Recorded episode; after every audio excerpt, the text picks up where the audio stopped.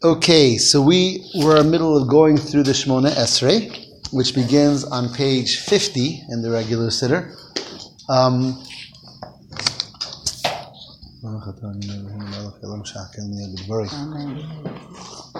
and as we discussed a number of times, that the Shmona Esrei is the essence of Tefillah, the um, the center of Tefillah, according to Halacha, is definitely the Shmona Esrei. That's the primary obligation of Tefillah. Um, and really, everything that we daven is a lead up to the Shmona Esrei. And as we've discussed, just to quickly review, the Shmona Esrei itself can be divided into three subdivisions, three divisions, and that is the first three brachos, the last three brachos, and the middle 12 slash 13, right? Um, of course, way back when, um, tefillah, prayer was personal and wasn't scripted. And you just talked to Hashem. Um, and you expressed yourself towards Hashem. But prayer always had three cardinal components. And they were praise, request, and thanks. Those are the all, always, from time immortal, um, the three components of prayer is praising Hashem, asking of Hashem our needs, and thanking Hashem for what He's given us. So when the Anshe Knesset Sagdola, when the men of the Great Assembly actually scripted the prayer, they did it following those three steps. And that's why the Shemon Esrei has those three parts. The first brachos being pri- the primary theme being praise, the middle 12 slash 13 being requests, and the final three being thanks. That's the, the build of the Shemona Esrei. But when we were looking clo- more closely at the middle section, again, the body of the Shemona Esrei, which is the requests. Um, I keep on saying 12 slash 13 because initially it was 12 and then the 13th was added. Vilam al Shinim, the one against the informers and the oppressors, that was added a couple of hundred years after the Shemon Esrei proper was written. Right? The Shemon Esrei, as I said, was written by the men of the Great Assembly, the Anshe Knesset Agdola, and they were the ones who built the second Beis Hamikdash. And this bracha Vilam al was added after the destruction of the Beis Hamikdash in the Bezdin of Rabban Gamliel.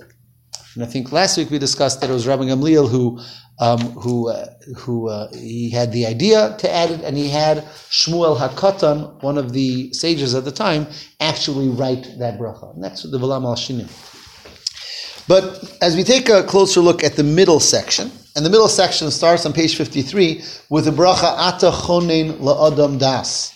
That's the first of that middle section, and it goes all the way until until Ritzei, which is on page 57. Right? If we were to count, we, we would find you have Hashivenu, Slachlanu, Re'ei, Rifa'enu, Barichalenu, Tekabe Shofer Gadol, Hashiva Shaftenu, Vilam al Shinim, Al Hatzadikim is 10, Vilirushalayim 11, Esemach David Avdecha 12, Shma Kolenu is 13. That's the 13 middle brachas of the Shmona Esrei. Now, those 13 brachas themselves, which are the brachas of requests, can also be divided in half. The first half are more personal natured requests, and the second half are more general types of requests. Right? If we notice, right? And again, let's um, um, um, let's just run through it quickly. The first request that we ask in the bracha atachonen is for wisdom. The first, and that's a personal request, right? On page fifty-three. So you have wisdom. Then we ask for teshuva. That's personal repentance. Am I going too fast? On, on page 53, you have number one, you have the wisdom. Number two is tshuva. Number three is slachlanu, which is um, atonement. And number four, which is re'ena v'anyenu, which is a personal redemption. Okay? Number five, healing, refuah. Number six, Wait, I'm, I'm one behind. I'm sorry, After Slachor, after slachlanu, which is atonement, we have re'ena, which is personal redemption. Why are they written in the, in the plural then, if it's personal? That's a great question. That's a great question. Um, I'm going to assume the answer to that question. I don't know for sure, which is whenever we ask, we make ourselves as part of the bigger body asking. We don't just ask based on our own merit, but we're asking as Klal Yisrael, as Hashem's children. Um, tefillah has greater significance when it's not just as me by myself, but me as part of the children, part of the family. Um, even if I myself may not, may not be worthy and so on, but I'm, I'm part of something bigger. I'm part of a tzibur, part of a klal. So although I'm asking for a personal bracha, I'm asking it as through my right of being part of Hashem's children. That's again, that's my assumption to answer that question. Um, okay, so that was four. Number five is refuah, which is for healing. Doesn't need any explanation. Health. Number six is for parnasa. Baruch Aleinu, to bless the year and the crops and so on. That's parnasa. So that is six brachos. And those six are all pretty personal, right? For wisdom, for atonement, for tshuva, personal redemption, refuah, uh, parnasa. These are the personal six of the of the requests. The next six, which became seven, is also requests, but they're more um, general requests for Klal Yisrael.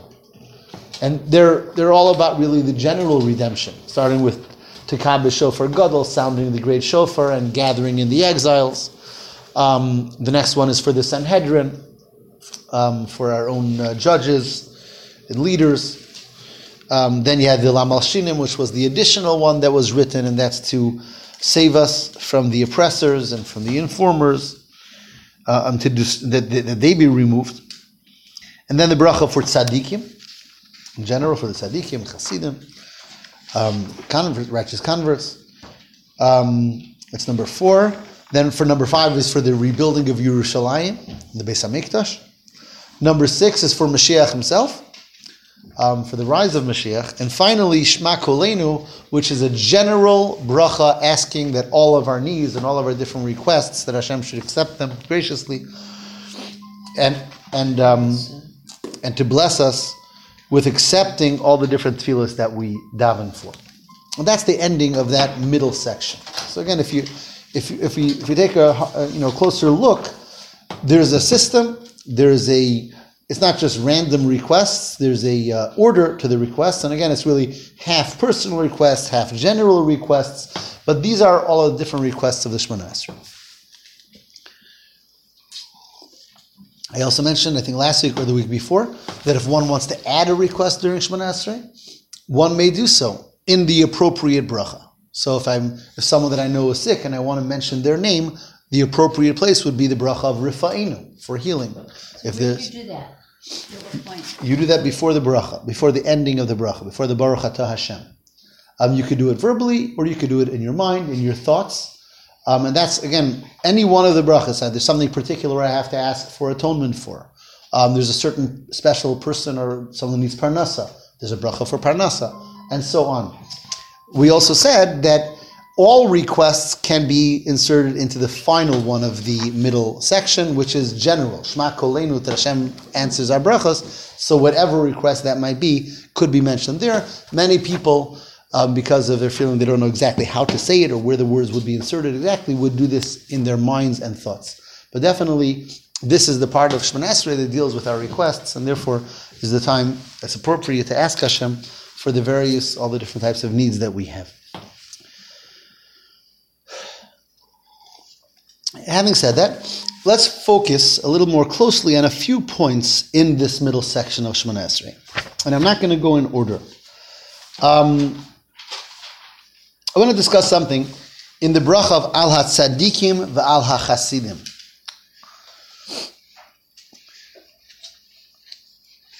We know that, especially in Hasidic circles, there was always a great emphasis.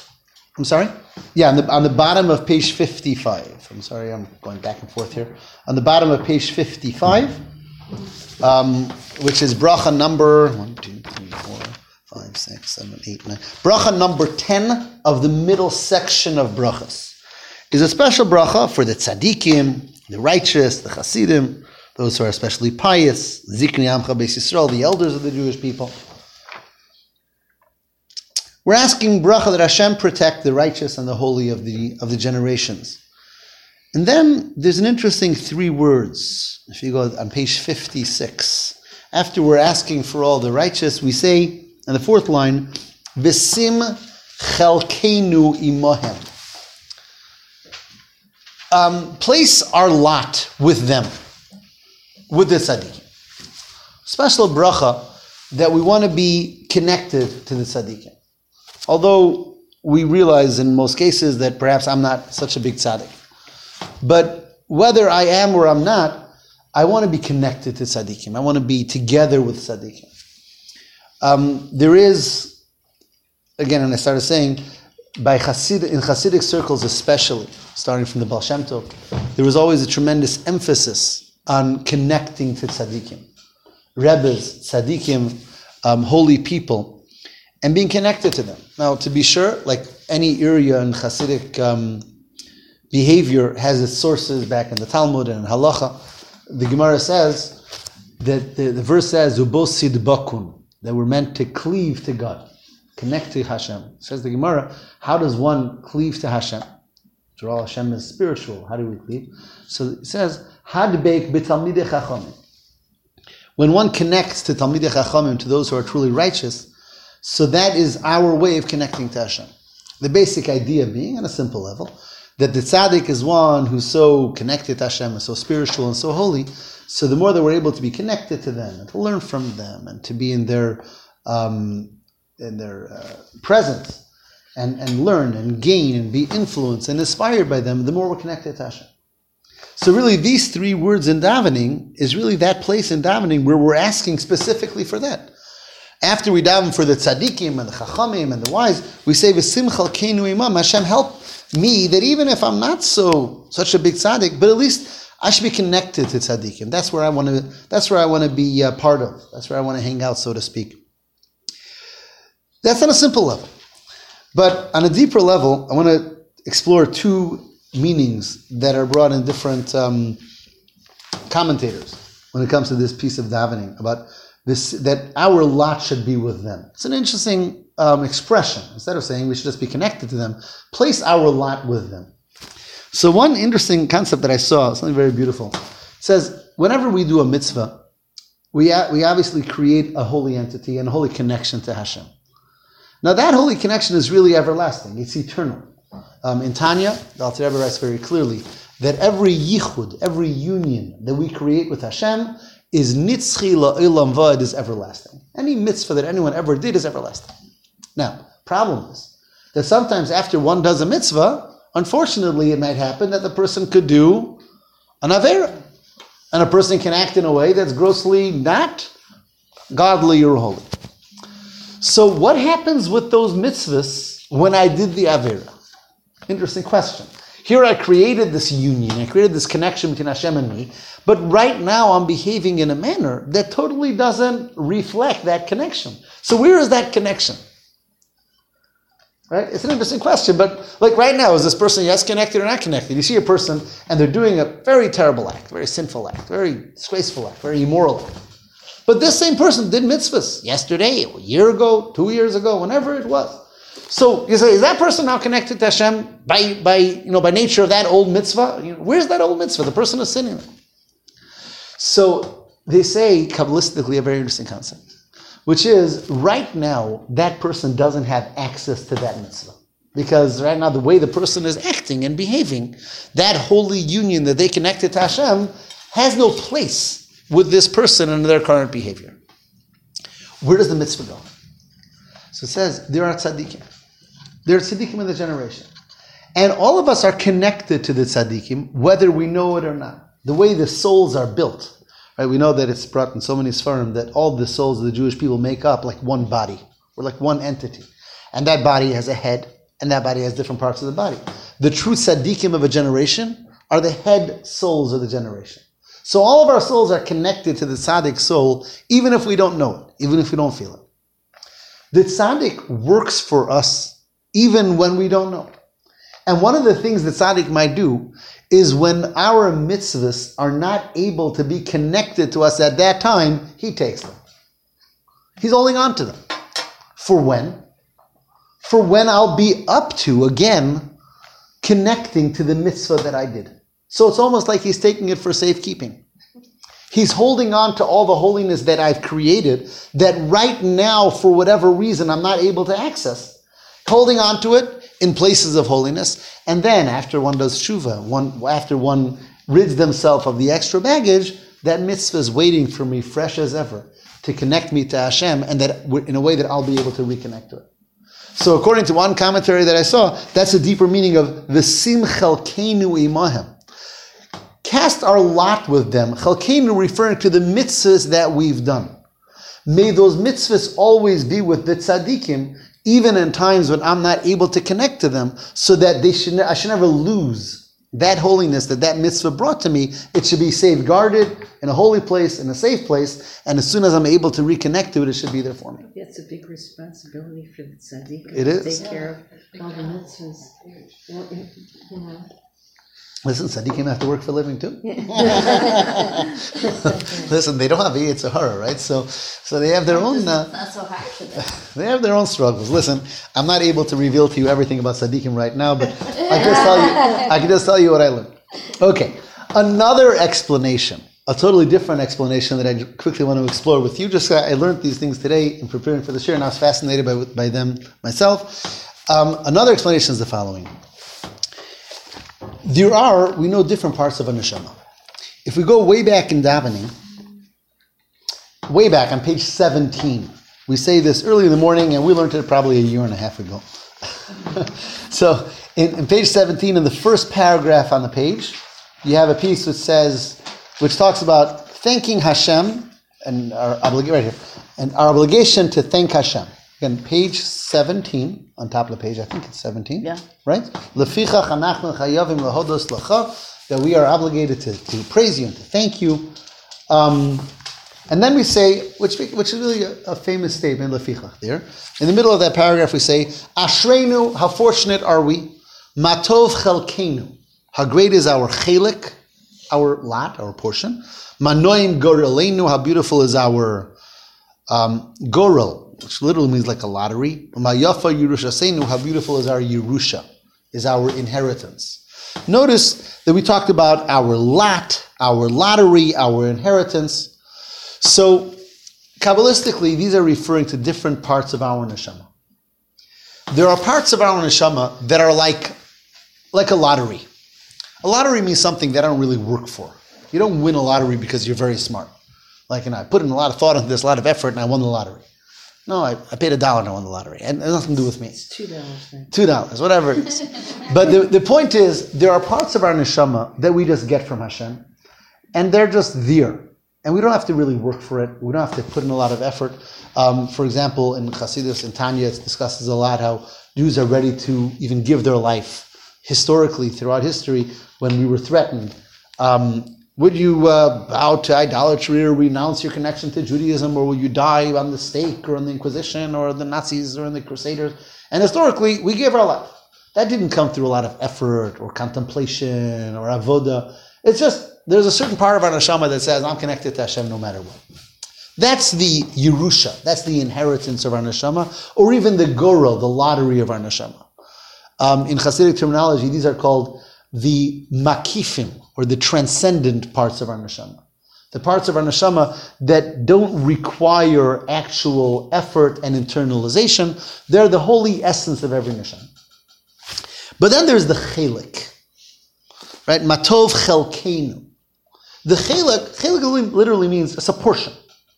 And that's the part of our neshama that we have to work with, that we have to develop.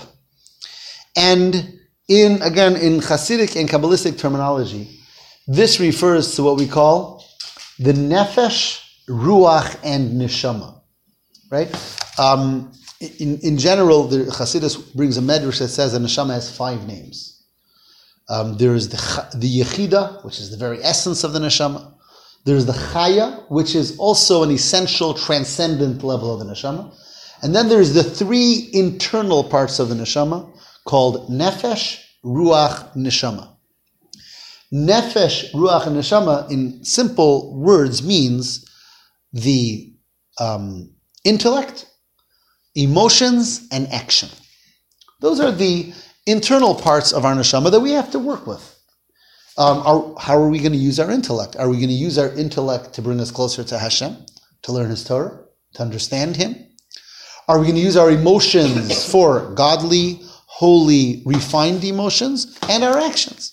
This is very much up to us. This is not lotteries. This is not inheritance. This is the part that's up to us to develop. It's up to us to transform. It's up to us to protect. That's much tougher. Because the part of our neshama that we just get as a inheritance, the essence of our neshama, the essence of our Judaism, is beautiful and special and holy, but not very difficult. It doesn't require effort on our part. Right? Being Jewish is not an effort thing.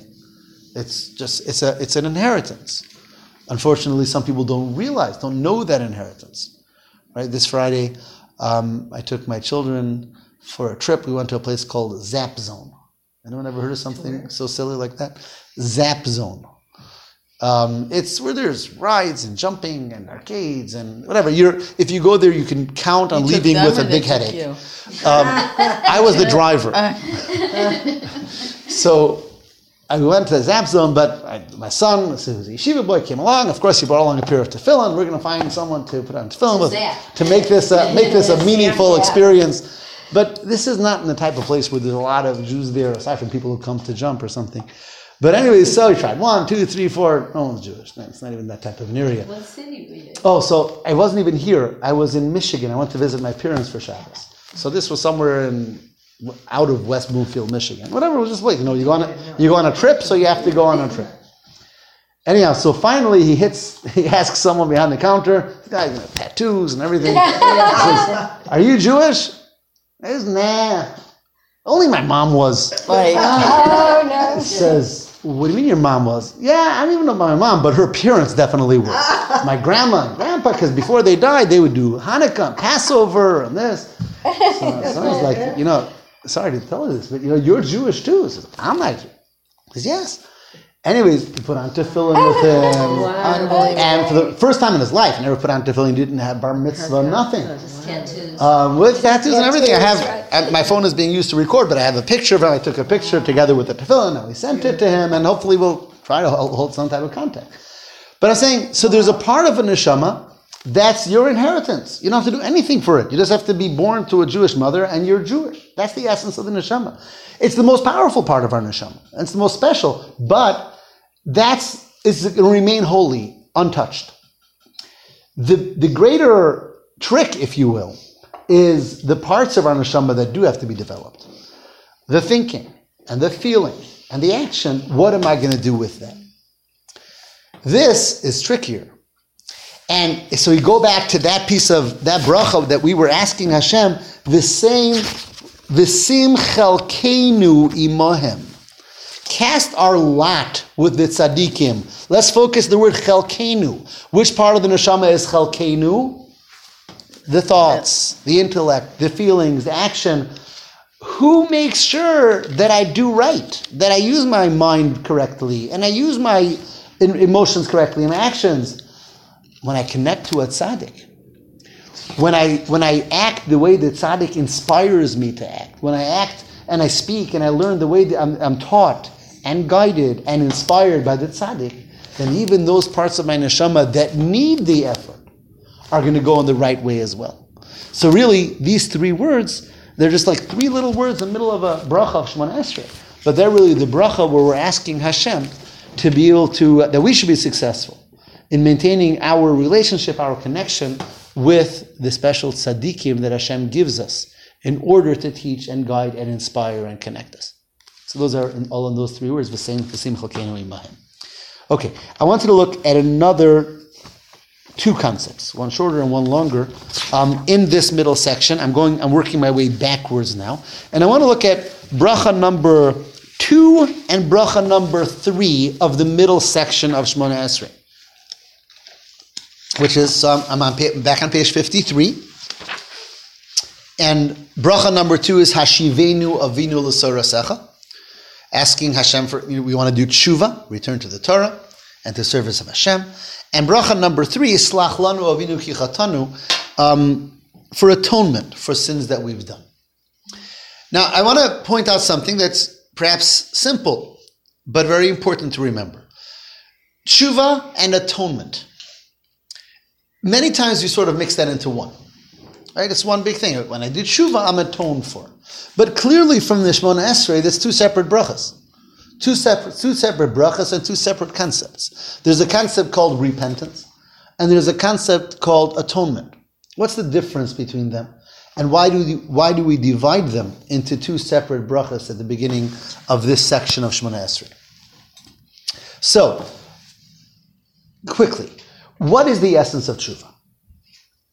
You know, we talk, we talk, we talk about tshuva. Tshuva is always important, especially in Elul Rosh Hashanah, Yom Kippur. What's the essence of tshuva? So there is the, um, we know Tanya itself has five parts. The second section, I take that back, the third section of Tanya is called Igeres HaTshuva, the letter of tshuva, the letter, the letter explaining tshuva. And there, the Alter Rebbe makes a very powerful statement.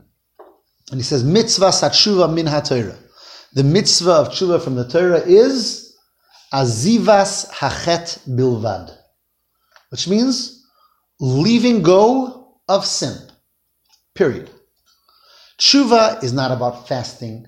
Tshuva is not even about atonement. What does the word tshuva mean? The actual return. word to return. In other words, I acted a certain way. That way disconnected me and I decide, I resolve that I'm going to return to the way Hashem told me to behave. That's tshuva. Tshuva is not more complicated than that. It's, I'm not saying it's easy, but it's simple. The concept of tshuva is very, very simple.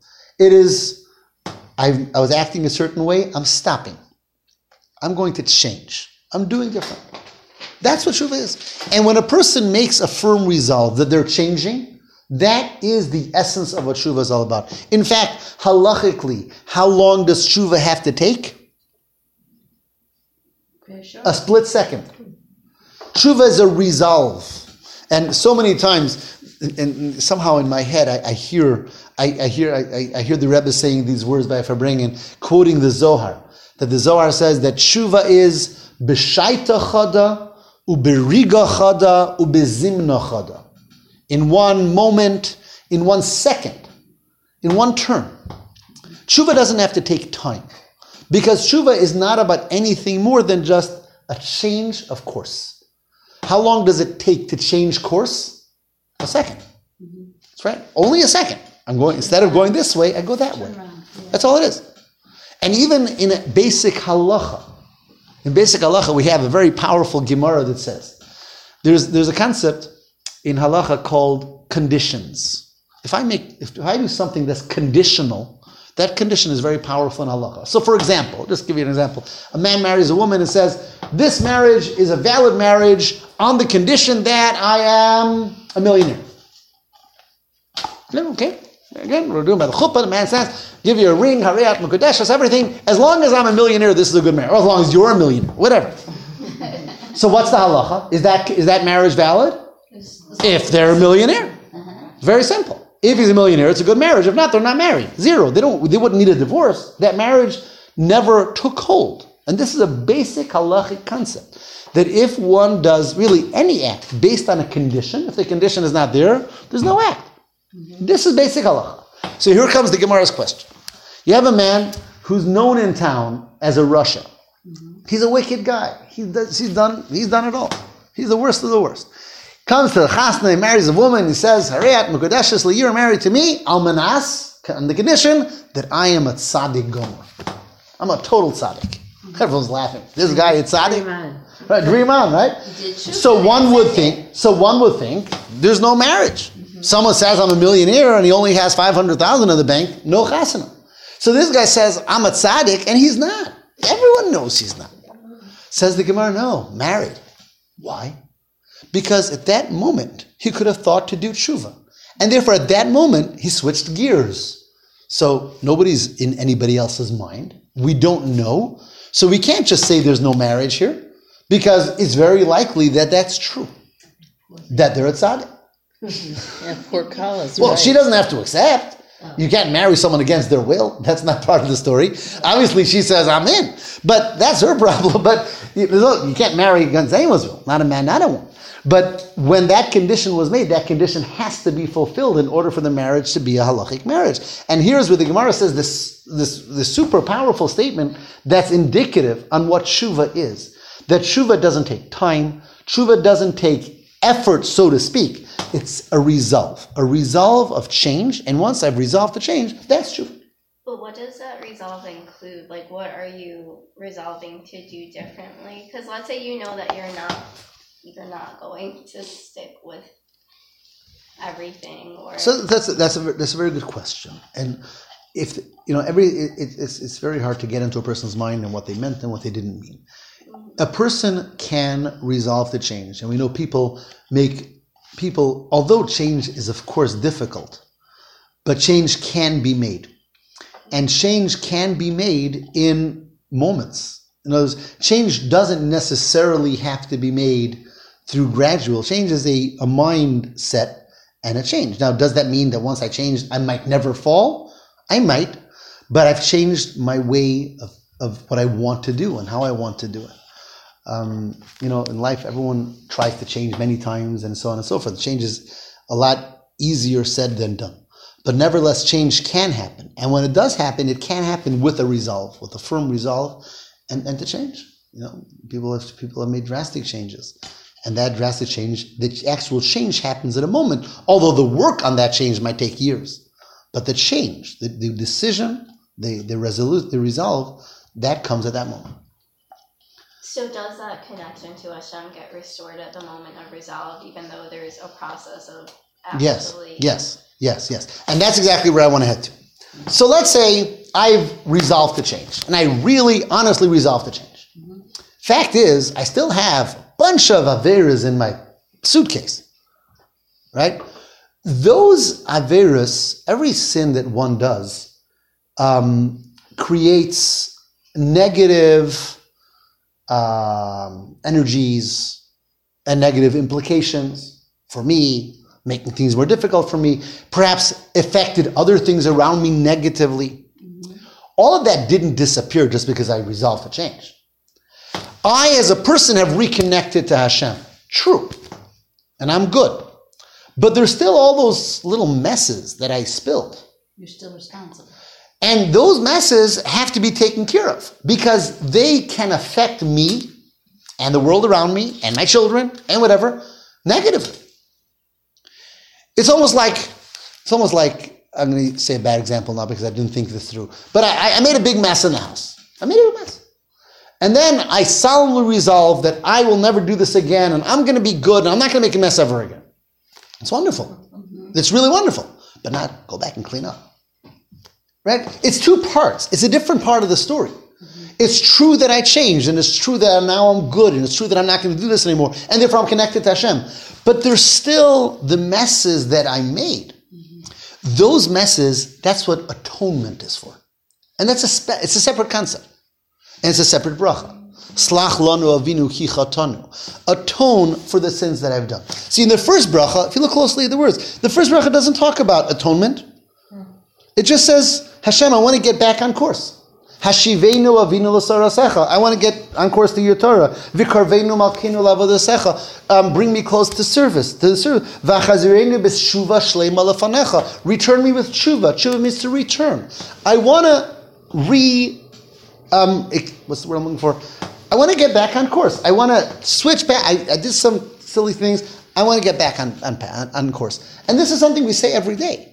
We're not talking about like a one-time life tshuva. We're not talking about that. We're talking about the daily thing. I made some mistakes. I want to switch direction. I want to get myself back on the road. I may have wandered off a little bit. That's bracha number one.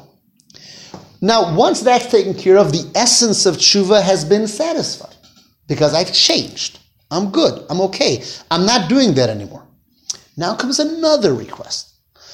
Before I got back on course, I made some little mistakes. Those little mistakes are still out there. I, I affected people negatively. I affected things negatively. I may have affected my soul negatively. There's little little blotches here and there because of carelessness or because of whatever. I'm asking Hashem to atone for those slicha, mechila. That's like to, to wipe away the messes that I made. And that's done through regret for what I've done. That's done through, um, um, what's it called? Um, vidui, uh, um, Confession. confessing what I've done. All of these are different steps in removing the implication and the effects of negative things that we've done.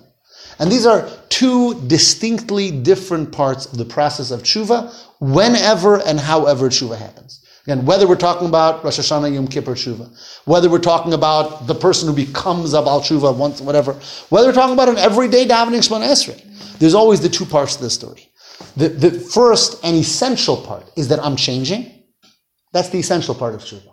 And then there is, although I've changed and I'm good, uh, take for example, uh, a very simple example. Let's go back to that guy who got married and says, I'm a tzaddik And the rabbis say, okay, you're married.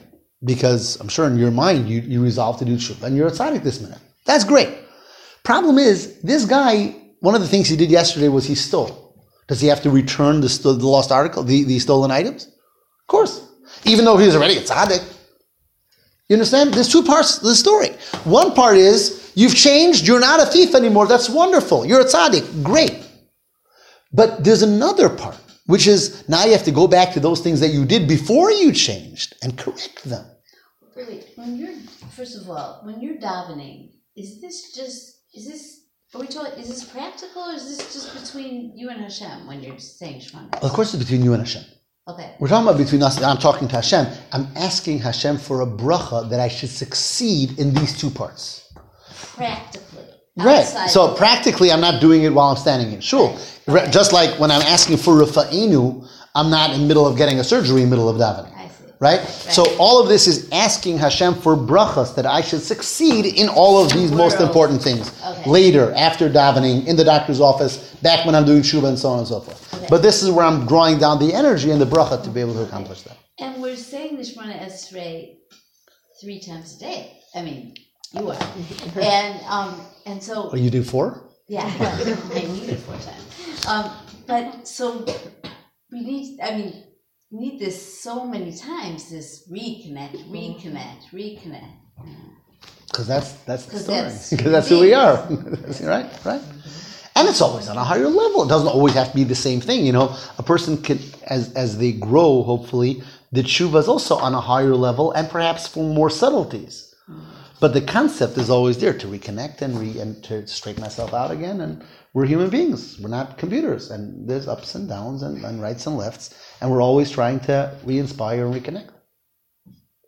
It feels like our connection to Hashem, or at least that Chalkenu part of it, is dependent on way too many things because there are so many different rules, and you could mess up any of them like anytime. But there's so many different rules that each one that I do right is connecting me to Hashem. As much as there's so many different rules and each little one of them can hurt me, there's so many different ways that I'm connecting to myself, myself to Hashem and energizing and being strengthened through that connection. So they're both. It's it's true what you said, but that's. But on the other hand, the fact that Hashem gave me so many different connections. It's not like Hashem says, you know, come around once a year and we'll connect. Every day I have a million opportunities to say a bracha and do a mitzvah and give tzedakah and be nice to a person and do so many different types of mitzvahs. Because there's so many different types of opportunities, so there's more opportunities also to do something wrong. True. But it's not because of there's just negatives. To the contrary, there's so many mitzvahs because there's so many ways that Hashem gives us to connect to Him constantly. And people have their specialties. Also, you know, their, their strengths and their For sure. weaknesses. It's a good reason to learn how to do more and more, though. Yeah, for sure. Without a doubt. Okay, I want to talk about one more thing, and the time is short to give over this idea, but this is a very important idea, and I saved it for last because it's it's so beautiful and so about the general concept of tefillah. About what? About tefillah, to feel. and that that is the first of the middle brachas. Right? We worked our we worked our way backward. The first of the middle brachas, which is fifty three, ata chonin la adam das, the bracha for wisdom. That Hashem granted wisdom and understanding to human being, and we're asking Hashem to give us chachma, bina, and das, wisdom, understanding, and knowledge. That's the first of all the brachas, and that's interesting. when we think about our needs, does that always come to mind as the first of our needs? No. Wisdom, understanding, and knowledge. I mean, later there's tshuva, there's health, and there's parnasa, and there's Mashiach, and there's tzaddikim, and there's Yerushalayim, and you know, if, if, if, if I was to make the order of the requests of the Shemona Esrei, uh, Baruch Hashem, they didn't give me that job, but I don't know what I would have chosen first. I'm not convinced that the first thing that I would have chosen is to have wisdom No. and understanding and knowledge. And yet, the Chachamim did just that. The men of the Great Assembly, and again, these weren't just regular Chachamim and Tzaddikim, we're talking about prophets, Nevi'im, the holiest of people, and they chose that the first bracha be the bracha about wisdom.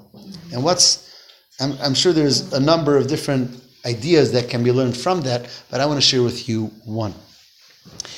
And that idea is going to touch on the general concept of tefillah, of Shemona Esrei, and requests of Hashem in general. I've mentioned more than once, although I don't think recently, a very interesting insight from the Alter Rebbe in Likutei Torah. And that is, we know the Shemona Esrei, the actual word Shemona Esrei means 18. Because initially there was 18 blessings. Why 18? So the Gemara says a number of reasons, and one of them it says famously is because there are 18 vertebrae in the spine. Right? We have a spine, and the spine has 18 vertebrae, and that's why there's 18 blessings of the Shemona Esrei. Now, is there a doctor in the house? Like a medical one? No. Okay, good. Because someone, because if there is, someone says like 18 vertebrae in the spine. I don't think that's whatever. So I, I, I don't know, you know, how the doctors work out the 18 vertebrae now. You know, the way they count it. Um, Are there?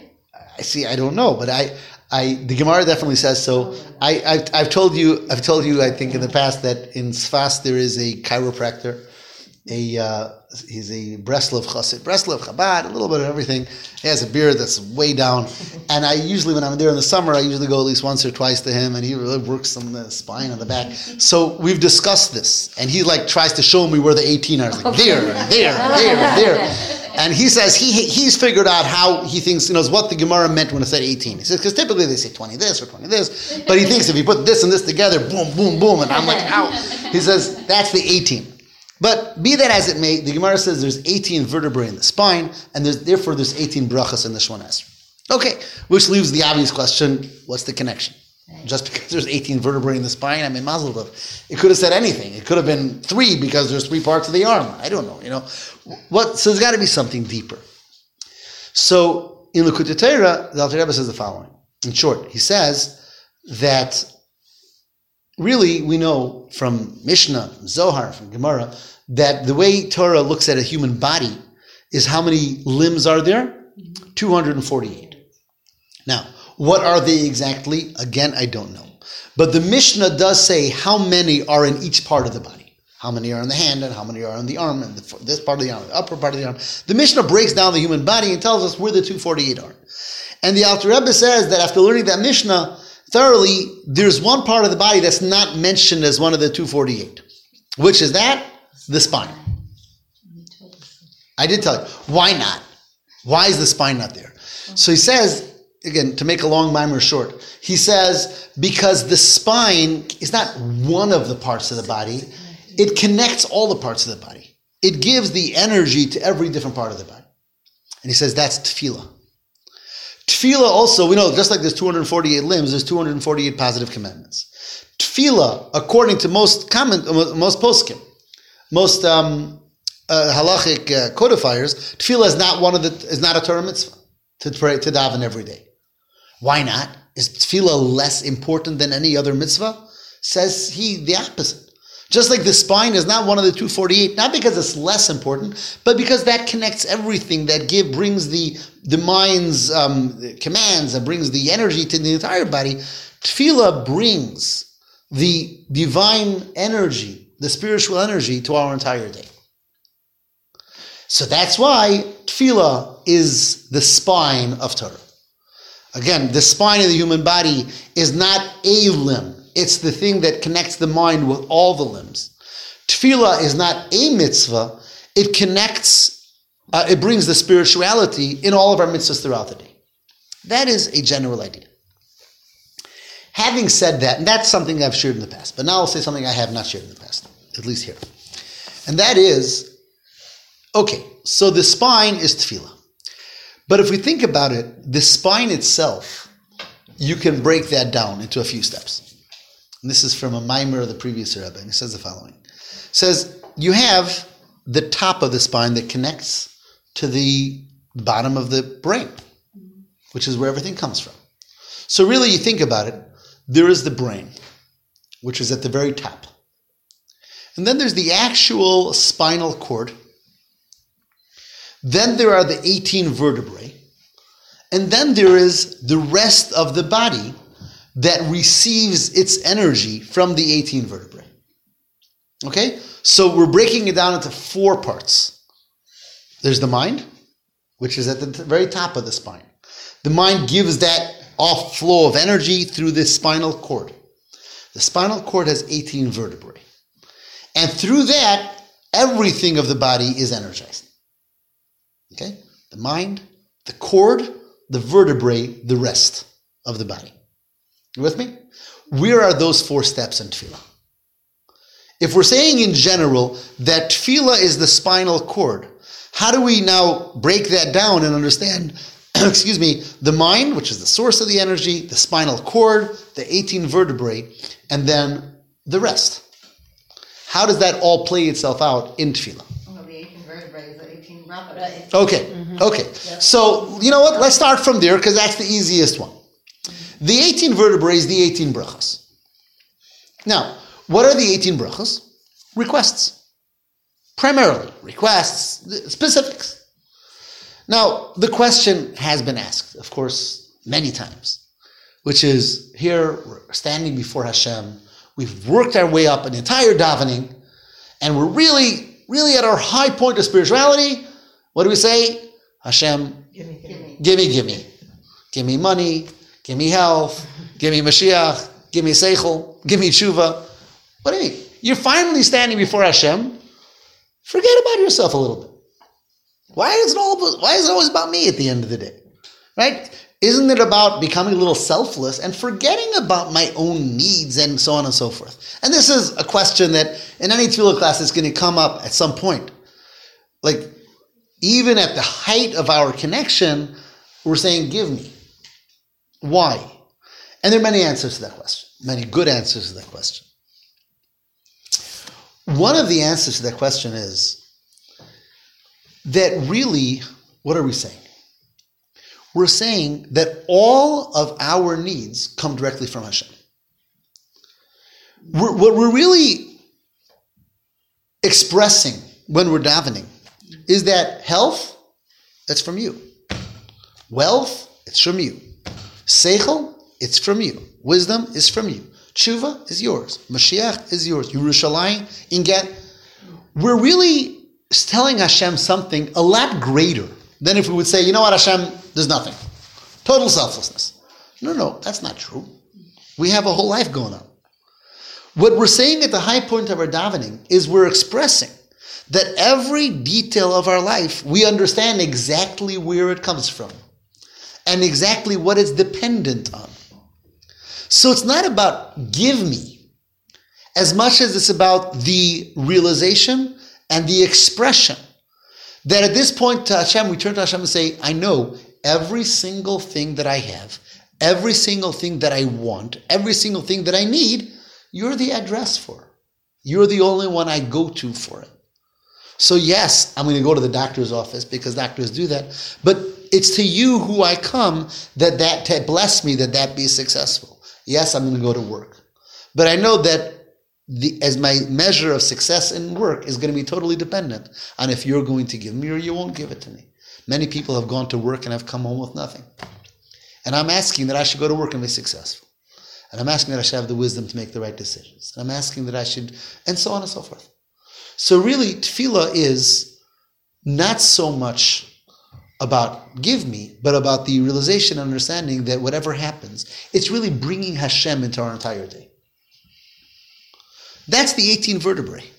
The 18 vertebrae are 18 places where we bring Hashem into.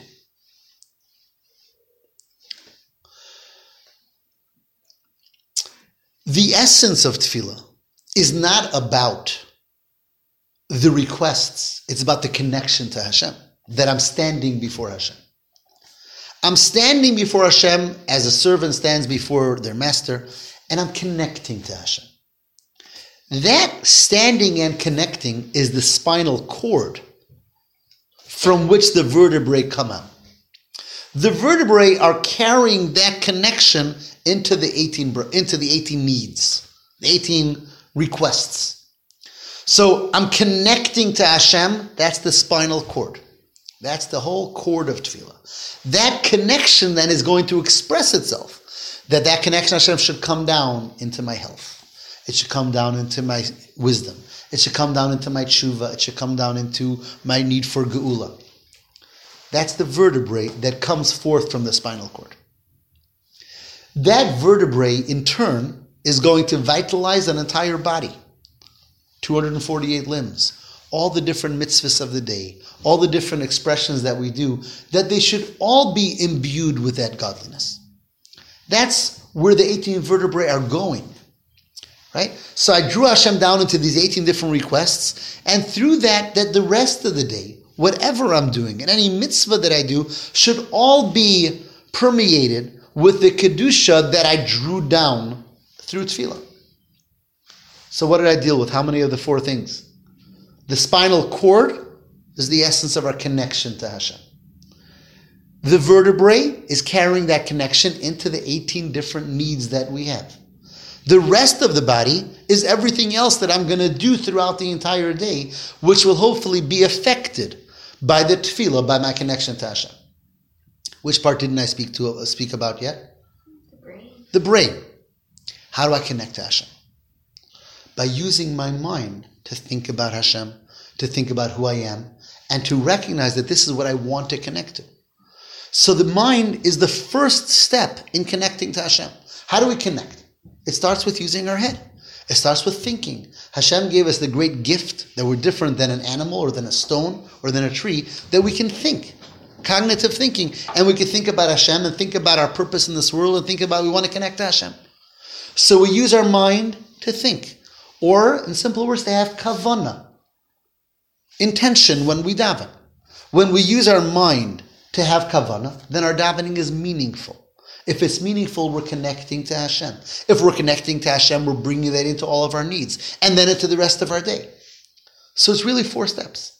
It starts with thinking and using our mind, using our, our wisdom, using our kavana to bring to feel connected, to bring that into our particular needs and into the rest of our day. That's why the first bracha is the bracha for wisdom. Because tefillah starts with using our mind, with the kavana. Tefillah is not just lip service. It's not about saying words. It's about thinking. It's about reflecting. It's about connecting, which is really what we're doing in this last year and a half, learning the siddur.